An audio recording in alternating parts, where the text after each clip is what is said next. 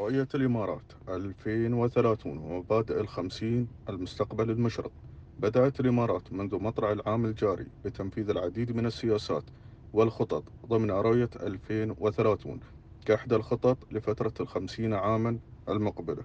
وأطلقت الإمارات رؤيتها 2021 2030 وتشمل رؤية أبو ظبي الاقتصادية 2030 والرؤية البيئية 2030 وخطة أبو ظبي 2030 استراتيجية إدارة حركة التنقل لإمارة أبو ظبي.